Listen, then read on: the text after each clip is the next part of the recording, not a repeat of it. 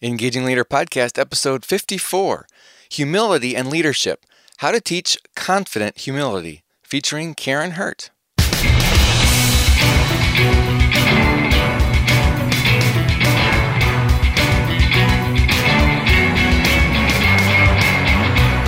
Does your leadership inspire trust, passion, and action? Welcome to the Engaging Leader Podcast with Jesse Lahey, consultant, writer, and speaker. Jesse has helped executives engage hundreds of thousands of people. Join us now for principles to communicate, engage, and lead with greater impact. Welcome to the show, leaders. Our guest today is Karin Hurt, who is an executive director at a Fortune 15 company. Her blog at letsgrowleaders.com has become a favorite in the business leadership space. I discovered her blog just a couple months ago, and it's it has quickly become one of my favorites to keep an eye on. Karin has a diverse background of leadership experience in sales, customer service, HR, merger integration, training, and leadership development. And one of the reasons she caught my eye is she's a fellow triathlete and has a pretty extensive background in, in athletics and running and singing and hiking and traveling. So um, I just wanted to be able to share war stories on all that too. So, Karin, welcome to the Engaging Leader podcast. Oh, thank you so much. I'm absolutely delighted to be here. Karin, how do you feel that you, have got all these diverse interests? You're a yogi, and I rattled off some of the other things that you're interested in. How does that influence your personal style of leadership? Because that definitely comes through on your blog. Yeah, so it's very important to me and as a leader to really tap into all of who I am as a human being, right? So, you know, I've got I do have some diverse interests. I, I have done done a bunch of triathlons and marathons and when when I find that aspect by tapping into, you know, the endurance and the long distance, right? You know, setting goals, um being disciplined, following a regimen, you know, when I'm when I'm seriously training for a race, all of that I, I believe really does help and apply to when you need endurance and goals and and all of that and how you as a leader and also how you help to inspire that on your team. Uh, and then I've got sort of the softer side of things. I, I find that through volunteering uh, with kids, or I wrote a, a children's musical for our church and, and directed it, and I was completely out of my normal element. Right? you know, it's one thing to lead when you have absolute um, when you're the when you're the person in power, right, and your title says something, people are it's easy to lead in that environment. But when you're trying to navigate a, a network of volunteers uh, who you don't have responsibility for, or you're working with uh, four and five year olds and also 18 year olds in the same show, and trying to get that to, them to work together as a team, that is harder.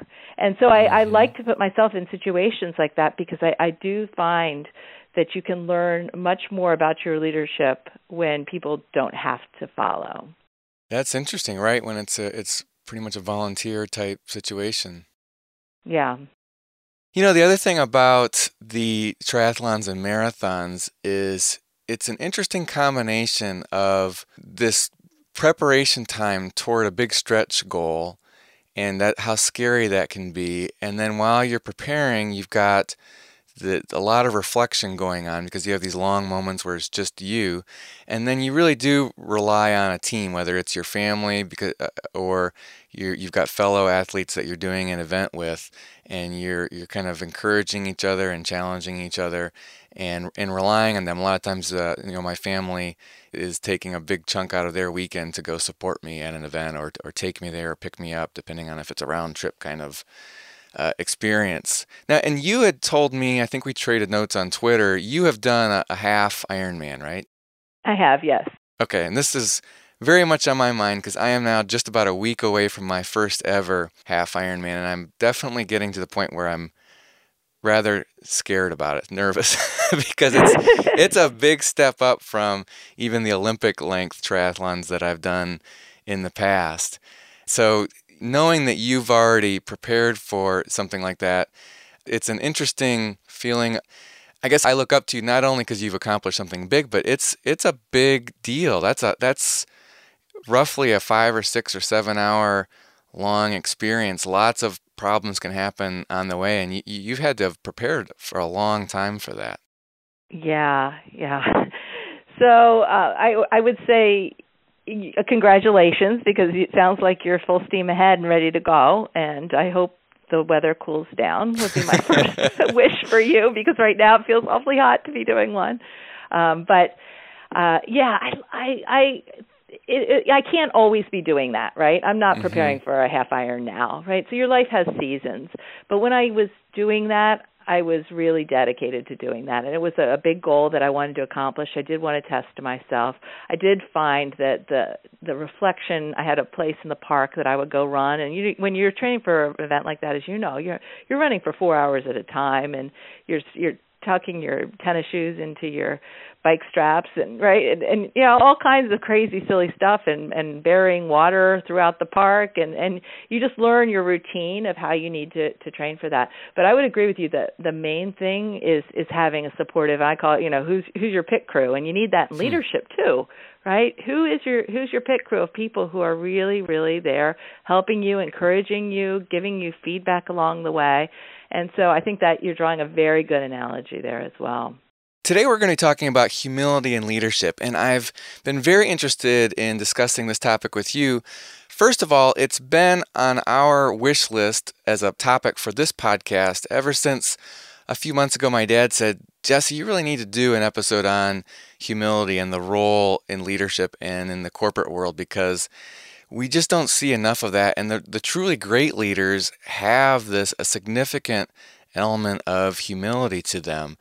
And then as I was following your blog, Karin, I noticed that a couple of your most uh, popular posts with the most comments and discussions have been on this topic of humility and leadership. And I'm wondering why has that resonated so much with people? Why did you get so much uh, feedback about that? You know, I worry that the reason that there was so much energy towards this topic is that we do have a lot of leaders out there who who for one reason or another feel like they must come out appearing very very confident and if they are not unwilling to, you know, if they were to show any of their vulnerability, that somehow that would undermine their leadership. And that's why it's very important for me to to say you can be confident. You must be confident. In, in fact, you must be audacious, right? To, great leaders have audacious ideas and the confidence that they can accomplish extraordinary things. But at the same time, it can't be about you it's got to be about the vision and it's about having pulling out that confidence in other human beings that are working with you who have very diverse skill sets than what you're bringing to the table. And if if you're overly confident and you believe that you're the one and you're the hero you are missing all that capacity underneath and so, if we can help, and I, it's extremely audacious of me to say, yeah, you, can you teach humility? And I think I've got ideas about how you can teach humility. That's not doesn't sound very humble, but I think as a community, and that's why I put, posted as a question on my blog, can we? And I wanted to get other people's opinion on that because I do believe it is a, a skill set that can be grown. Um, if we free our leaders from saying you must look and feel this way, and yeah, it's okay to say I failed, and it's okay to teach through your failures, and it's okay to say I don't have all the answers, and you can still come across as confident. So when I think about that, how do you combine confidence and humility, right? I think part of it is understand starting with understanding that you don't have all the answers and are constantly searching for more answers. Um, that confident humble leaders are people who who attract other people who will tell them the truth right not just things that they want to hear and mm-hmm. i worry that in some leadership positions that that folks are coming across so confident people are afraid will only feed into that and reinforce what's being said as opposed to really telling what really needs to be said to that leader in that situation and I also find that you know confident leaders uh, who have humility are reflecting on their own leadership, and they're taking time to invest in their own development and and seeking out the changes needed. So those are those are some of the things that I, I have in mind when I'm, I'm saying confidence and humility and and that critical marriage. Well, you have uh, some suggestions, uh, five ways that we can actually teach humility and I'd like to, to talk about those. And then we, we've had a couple questions uh, that have come in from the community. But the, your first suggestion for how for for ways to teach humility is number one, build confidence. Can you tell us about that? Yeah, so this one's a bit ironic, right? So if you've got someone who you think that you're really working to help uh, coach to become a more confident but humil- hu- humble leader, the last thing you would think is, well, I need to build confidence. But the more I've worked with leaders uh, at all levels of the business over a, a, long period of time, and even in watching myself and my own development of leaders, and working with with with kids in in leadership positions, I found out that the kids or the adults that come across as most arrogant, um, most not humble, are actually there's some underlying lack of confidence that's there and what mm. comes across as arrogance is actually fear. They're they're afraid that someone will think that they're not good enough. So they put on this facade of being extremely overconfident. And I, when you dig beneath the surface, there's usually something that they're scared of. That is so hard to believe. It's it's true, I know, and but it's it just it's something that I suppose we've all heard our mothers tell us. Oh, you know that bully or whatever that's just because they've got a fear or a, a lack of self-confidence and or if someone is always being the center of attention or or, or acting a know-it-all you know that that's what my mother always said was uh, they just have a somewhere in there there's a, a self-esteem problem which is so hard to see in the day-to-day but when you reflect back on people we know it's a little we've known in the past it's easier to see that in, in hindsight yeah, so your mom was right. so your antidote as a leader is to actually work on building confidence in in the people that we lead. Yes. Yeah, that's well that makes good sense. And then the second way is to teach the art of great questions. I love that.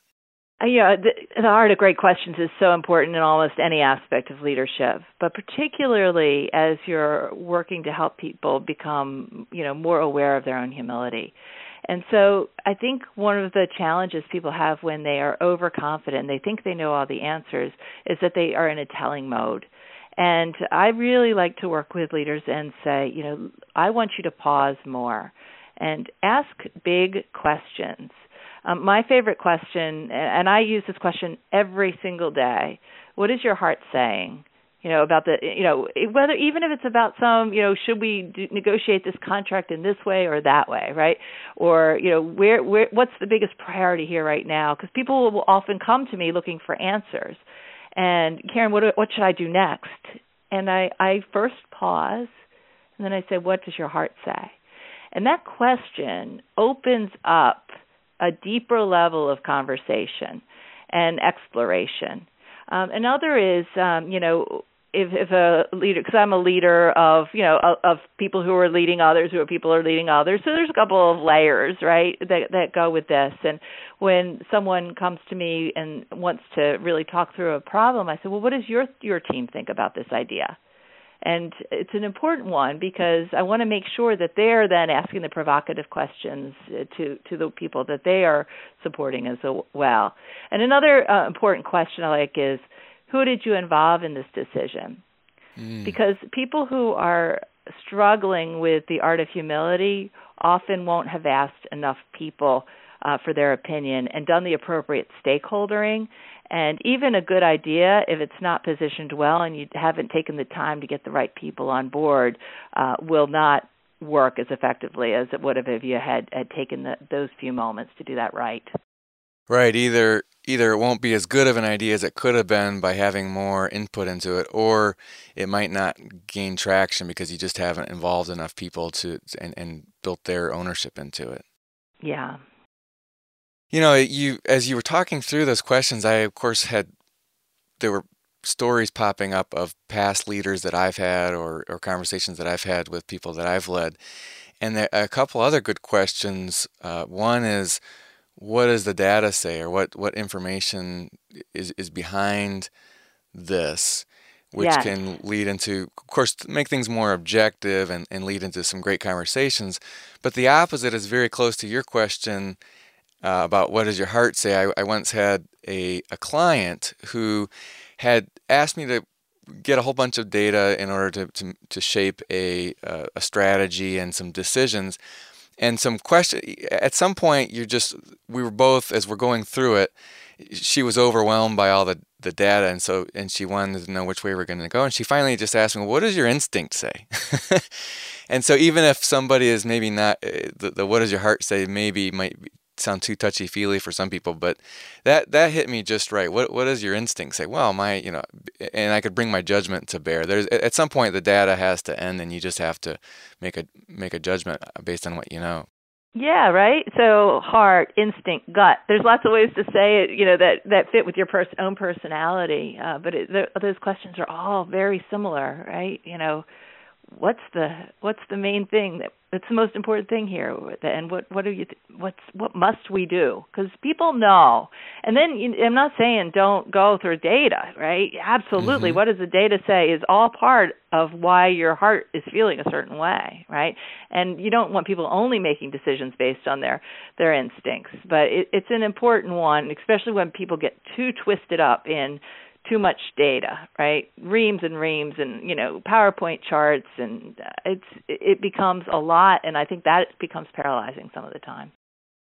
So, if we ask genuine learning questions, not not questions that are leading somebody or that we think we already know the answer, but qu- questions where you are truly curious to know what the answer is or what the other people are thinking, that put positions you puts you in a, in a humbler position and it also teaches others to be humble because it's not just about knowing all the answers it's about asking and listening. Yeah and you know eh, questions asked in a different way can have the exact opposite effect right? I wrote a post called you know questions that shut people down. That one was also popular. Well number three Karin is get them out of their comfort zone yeah, I think this is why I'm so humble because I have been humbled.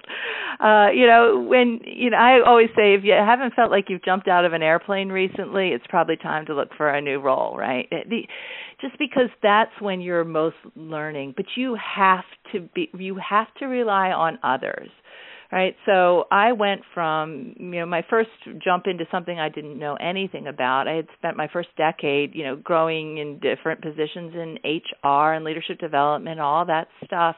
And then uh, one of the senior leaders of the business said that's great Karin. Um you could continue to do this and someday you'll be vp of hr but wouldn't you be a much better leader even if you do want to have a career in this field if you went out and uh, ran ran a couple of call centers and ran a 24 by 7 um, service management organization, you know, and if if a big uh, bank's network goes down in the middle of the night, um, the executives are calling you. Well, so I did that, you know, and I had no idea. I mean, I had no. I I pulled this team together that that you know was running this aspect of the business. It was a, a very important part of our business, and I got my first call and the the ATM network had gone down at this bank mm. and I had to just pull people into the office with me and I said, "Okay, you know, help me answer these questions while I learn." And then and and so you're thirsty to learn. You realize that you've got something that you're bringing to the table. You've got to bring your confidence that you wouldn't have been put in that role unless there was something a skill set that you had. In my case, it was leadership, uh, but that you have so much to learn. And so, you know, from that role, you know, then I've now I ran a large retail sales organization. That was completely different too. And I started again, um, you know, with a mostly, you know, male team who had been in retail their entire careers. And here comes, you know, yoga HR girl. you know and you have to but so you have to show up confident. Otherwise they're not you they're going to walk all over you. But you also have to be massively humble or you're not going to learn anything. So that's kind of what i meant by that. I like that. And of course you're you're humble because you're learning but as you've written it also it's basically forcing you to recognize that you are relying on your team or your peers to be successful. Yes. And number four is give them tools to manage their blind spots. Yeah. um, if if somebody is coming across feeling like they've got it, they've they, I've got I've got leadership, or I've got sales, or I've got IT, and there's always room to grow. And sometimes people are blind to that um, you know, it, so there's lots of ways to do that, and I, I, I know all of your listeners know what these are, right? Uh, you know, the 360 att- uh, assessments, giving them a coach, um, encouraging the team to surface and work through their own conflicts. Uh, all of that works. Um, and I think also it's just really being real with someone. I, I had a recent conversation with um, a, a, leader on my team, and you know um, he doesn't work directly for me, but works for one of my other leaders. But I, I said, I, I'm worried that you're treading water at this point. And he said, Wow, that stings. That that's awful. And, and, and he goes, I, I can't believe you said that to me. And it was painful, right? Because I'm in a, a, a position of a bit of power over his, his current role, and but he's been working through that now for the last uh, for the last month and I'm seeing huge growth, right? And and it but he had to sit with that yuck for a little bit, but now I'm seeing him be more humble and seeking out more support and taking on more projects and he is going to come out of this so much stronger even though it it felt awful at the beginning. You know, we all have blind spots and there I suppose not every tool is, is going to work for everybody, but it, it's interesting how you can be going along and think you are doing all the things that would help you identify your blind spots, and then boom, someone points one out to you. I, I have recently recommitted myself to seeking feedback from my team and on a on a regular basis asking them hard questions like what what can I be doing better what should I stop doing? What what could I do to make your job easier? And a lot of times that is getting people to, to think about stuff that's that they wouldn't otherwise say because it just doesn't come up in day to day conversation. And one guy on my team said, Well, one thing you, you probably should know is when you have a sense that somebody may have dropped the ball on a given project, you uh, kind of go in with the assumption that they did drop the ball. Like that that's your first thought. And so right from the get-go you're asking questions uh, or you're in a way that is pretty obvious you think they blew it. And, and a lot of times they, they didn't. It's just that you aren't you didn't happen to see you know maybe they didn't keep you up, up to date or maybe you just missed that email that was the update email.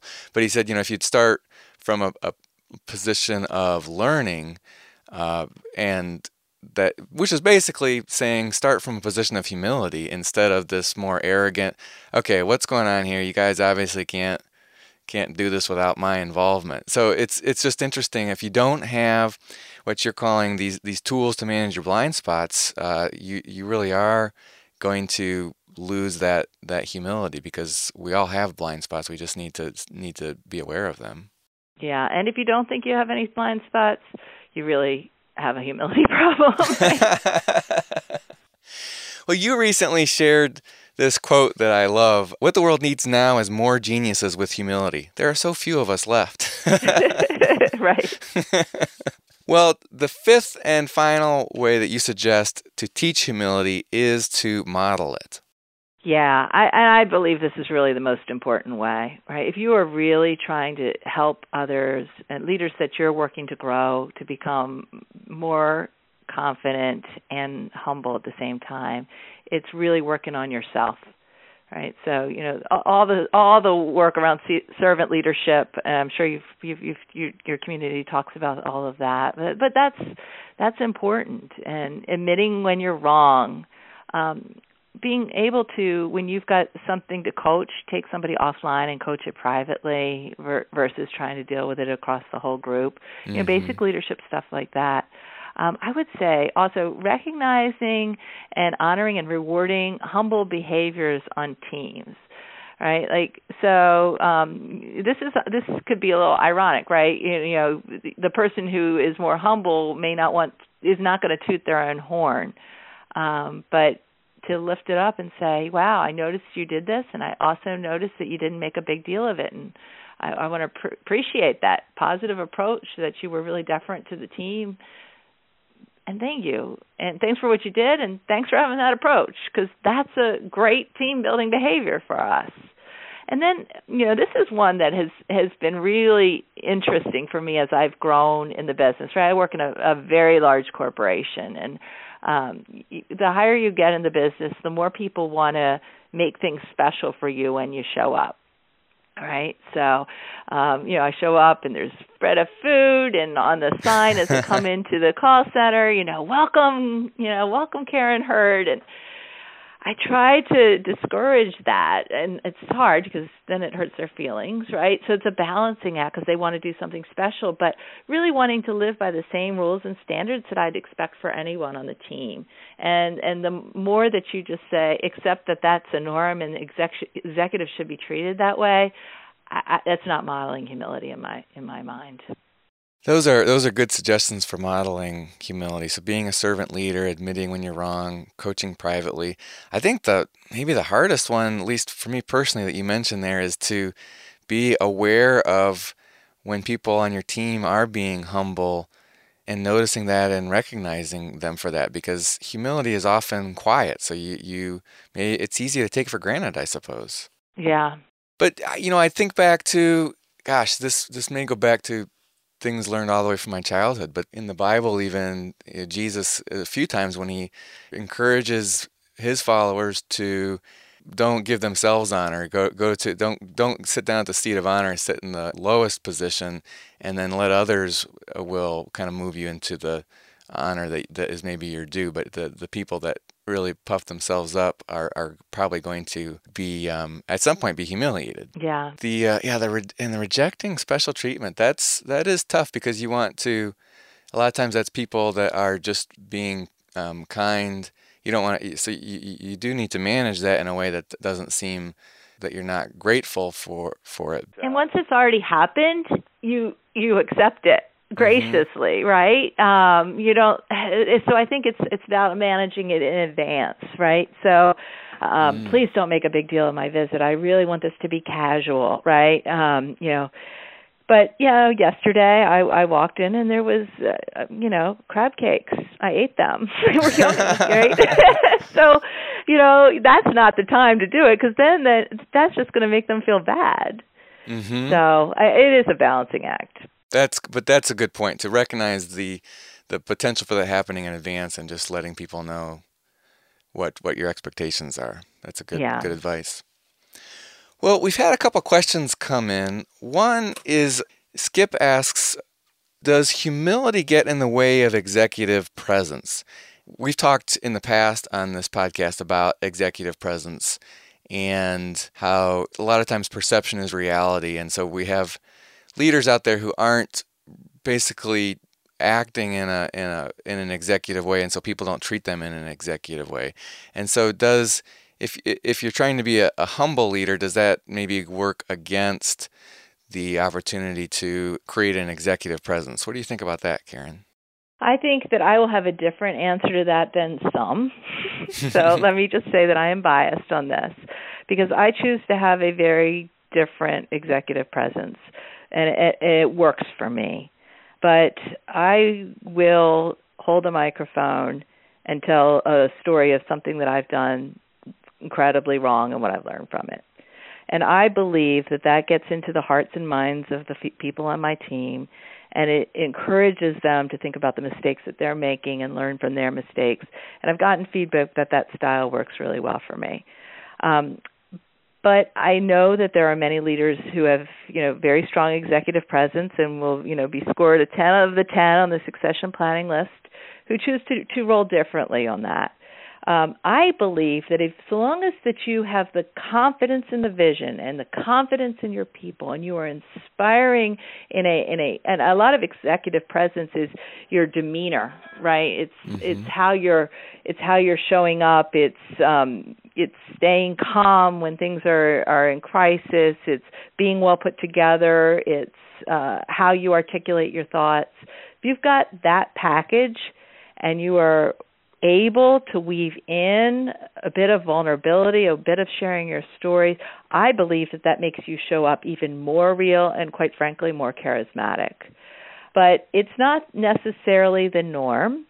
And I think there are folks who have extraordinarily, you know, well packaged executive presence who wrap this uh, wrap a, a packaging around them that looks more like Superman or Superwoman, and that is attractive too, to to to some.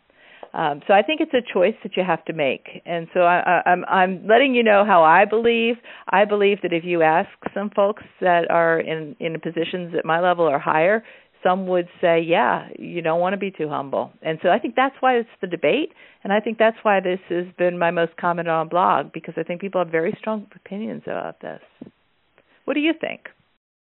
I I think that the the question, which is a very good one, but it points to the myth that executive presence is about uh, positioning yourself the front at the front and about maybe even puffery when, when we've talked about executive presence on this podcast in the past, we've boiled it down to things such as being focused on the now uh, instead of having your mind wandering in the in the future, being distracted by thoughts from the past, and with speaking, being somewhat concise and brief as opposed to yammering on and on like I sort of am with this sentence right here. and then also altitude. Are you at the appropriate altitude for your audience? Are you, if you're speaking with the CEO, are you talking at the sort of uh, the 50,000 foot view of on business strategy the way she or he likely is thinking, or are you talking about uh, the the details of your day to day work that that may be much more detailed than what what they're really interested in at that point? Um, so it's it's more about those type of things as opposed to anything that would go be be opposite of humility. Yeah, I would agree with all of that. And the other thing, as you were talking, I was I was thinking of an example that just happened, you know, recently. It's it's one. There are some leaders who will go in and and say only the positive things. You know, look at the upward trends on these charts. We're doing fantastic, and only tell the good news side of the story and and I'm thinking about your your point of speaking upwards, right? Well, if you go into a very senior level executive and say all that, it opens up. Well, this can't all be good. What isn't being said here, and it creates concern, right? And it mm-hmm. it creates distrust. But if you go in and say, I've got these five upward graphs, and these are good, and this is what's really worrying me. I, I'm working on this, and this is these are the five steps I'm working to to to do to fix this problem. But yeah, I've got some problems. That is a much more credible talk at the executive level than just uh, painting a rosy picture. Absolutely, and I love when I think you you mentioned the word credible, and I think when you have the the combination of confidence and humility together, that equals credibility. Yes. Another question that's come in, uh, Shelley asks if the concept of humility was not learned as a child, do you really think it can be learned in adulthood, especially if the person has already achieved success or leader status? So, uh, yes, I do and uh there you see stories all the time and the ted ted talks are a good place to hear these stories where people's lives were going along swimmingly and something crazy happened to them right? And they after after this incident i had this epiphany and now I am more humble and more open and learning and my life is so much better. And sometimes, right, it'll be something horrible that's actually left them in a in a diminished way, you know, on the surface, right? Before I had this tragic accident, before my, you know, child got this horrible illness. Uh, but so that's why but I, I my hope is and that's what really inspired the writing of this post was that it shouldn't take that that there are hmm. other ways to to if we are more closely examining our lives and more opening our hearts and minds to feedback from others that we can grow before something like that or without something like that having to happen to us.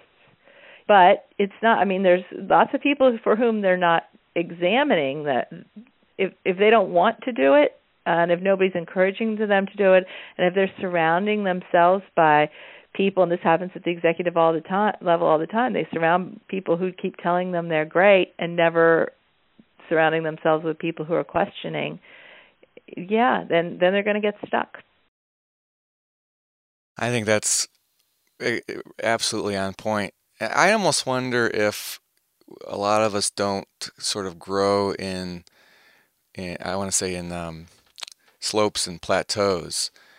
Uh, if I just think back on my own growth, and I think I was taught humility as a child. I think my, my parents did, were that was a priority for them, and I don't know how well it all sank in, but but I, I certainly had no excuse for not learning it. But I, but at the same time, I had moments of success and positions of leadership throughout life, and at, at times I look back and I think, wow, I really let that go to my head. I had way too many people, too many yes men around me, too many cheerleaders and then this problem that came up later, I, that was that's where that came from. That was my fault. I let that happen.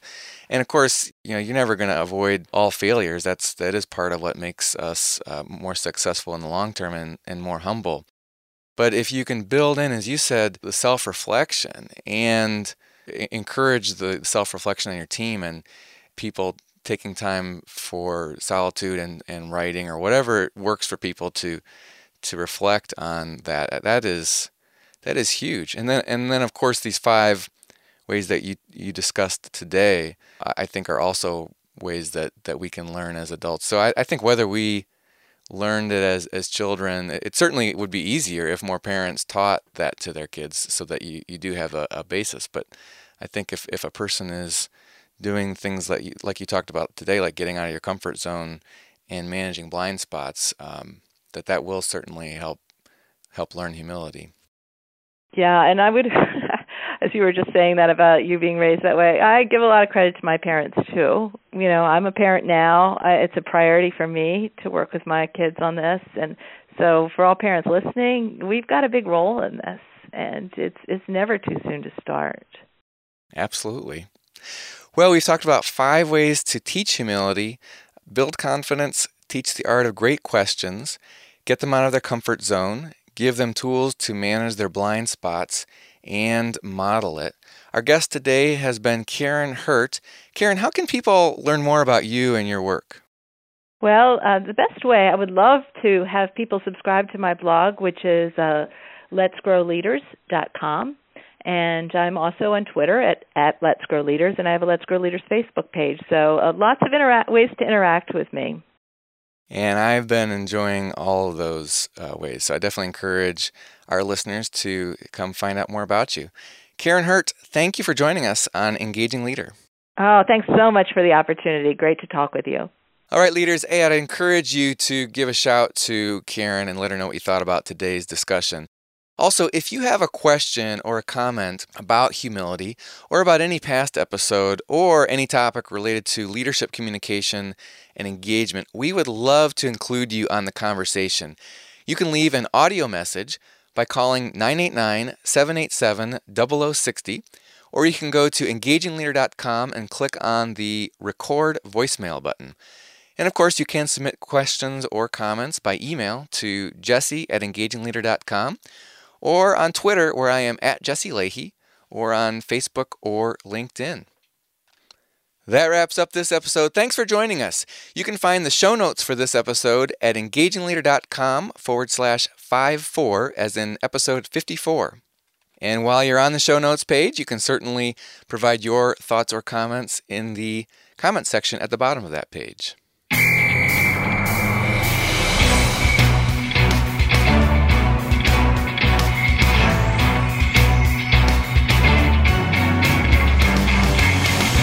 Engaging Leader is a production of Aspendale Communications, a consulting firm where my colleagues and I partner with mid-size and large employers to attract top talent, engage employees, and deliver superior business results. Find out more at aspendalecommunications.com. Our thanks to Joe Sherwood, our producer, Tom Hitchcock, our programming director, James Marlar, our sound engineer, Cliff Ravenscraft, our podcasting advisor, Dustin Hartzler, our website engineer, JJ Lahey, our video and web intern, Rick Tarrant, our announcer, and Christopher Seal, who composed our theme music. Until next time, remember whether you realize it or not, you are always communicating and leading. Let's make the most of our opportunities to engage the people we care about.